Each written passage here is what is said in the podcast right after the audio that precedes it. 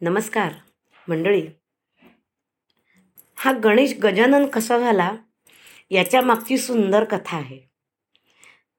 आपल्याला माहिती आहे मागच्या कथेत मी सांगितलं तसं की गणपतीचे एकवीस अवतार झाले.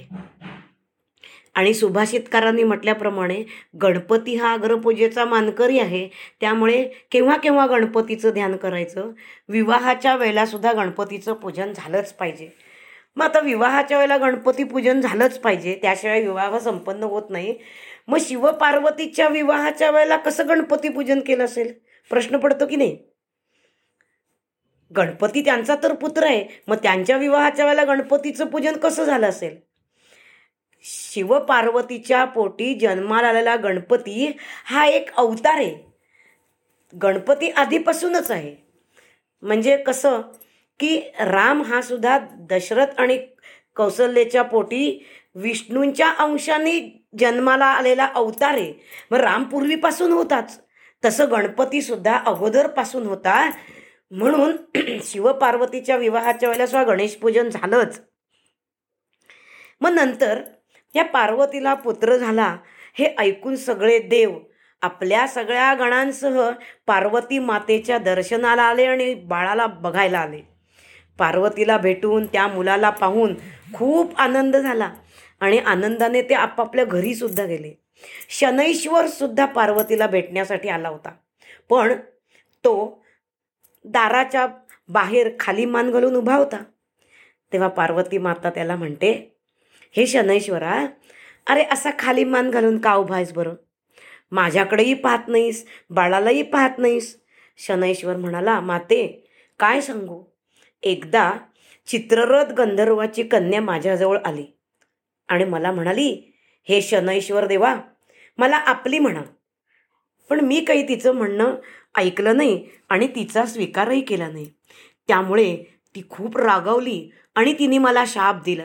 हे मूर्खा जर तू माझ्याकडे पाहत नाहीस तर तू जी जी वस्तू पाहशील ती नष्ट होईल.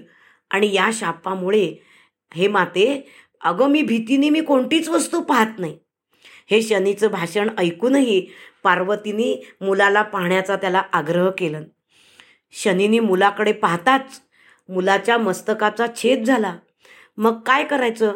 म्हणून त्याला गजाचं मुख आणून गणेशाला लावलं. त्यामुळे तो देव गणेश गजानन नावाने प्रसिद्ध झाला.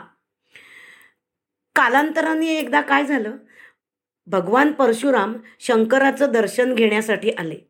आणि त्या ठिकाणी द्वारपाल म्हणून गणपती उभा होता. त्यांनी परशुरामांना ठणकावून सांगितलं शंकराच्या दर्शनाची आत्ता वेळ नाही.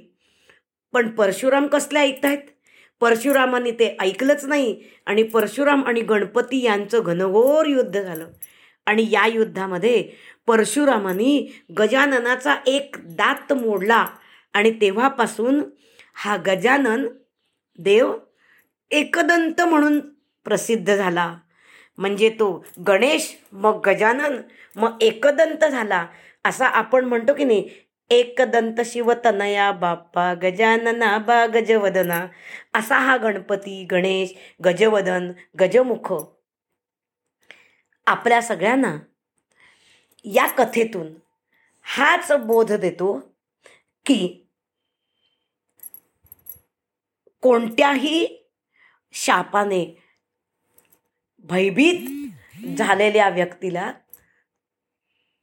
तो आपला म्हणतो आणि त्याच्यातून त्या शापातून त्या पापापासून त्याला मुक्त करतो. हा गणपतीचा गुण. म्हणून त्याला गुणेश असंही म्हणतात. गुणेश्वर असंही म्हणतात. इतके गुण त्याच्याकडे आहेत. त्याच्या सगळ्या शरीराचं त्याच्या सगळ्या अवयवांचं सगळं वर्णन माऊलीने ज्ञानेश्वरीमध्ये सुरुवातीलाच करून ठेवलं आहे तो ज्ञानरूपी गणेश एकदा आपण त्याही सगळ्या ज्ञानरूपी गणेशाचं वर्णन या निमित्तानं एक दिवस नक्की ऐकूया त्या कथाभागाकडे वळताना. हा गणपती बाप्पा प्रत्येक भक्ताला त्याच्या संकटाच्या समयी कसा धावून पावतो पण त्याची आरती समर्थाने केली. आपण आरती जोरजोरात म्हणतो गणपतीची. अरे पण ही आरती करणारा तयार करणारा रचिता कोण आहे हे मात्र विचारलं तर आपल्याला उत्तर पटकन देता येत नाही. म्हणून आपण सगळ्यांनी ती आरती आधी कोणी केली आहे याचाही अर्थ जाणून घेऊया. आणि त्या आरतीच्या अर्थात शिरून शुद्ध स्वरूपात त्या गजाननाची आर्ततेने आरती कशी करता येईल आपण त्याचा नक्की अभ्यास करूया. धन्यवाद.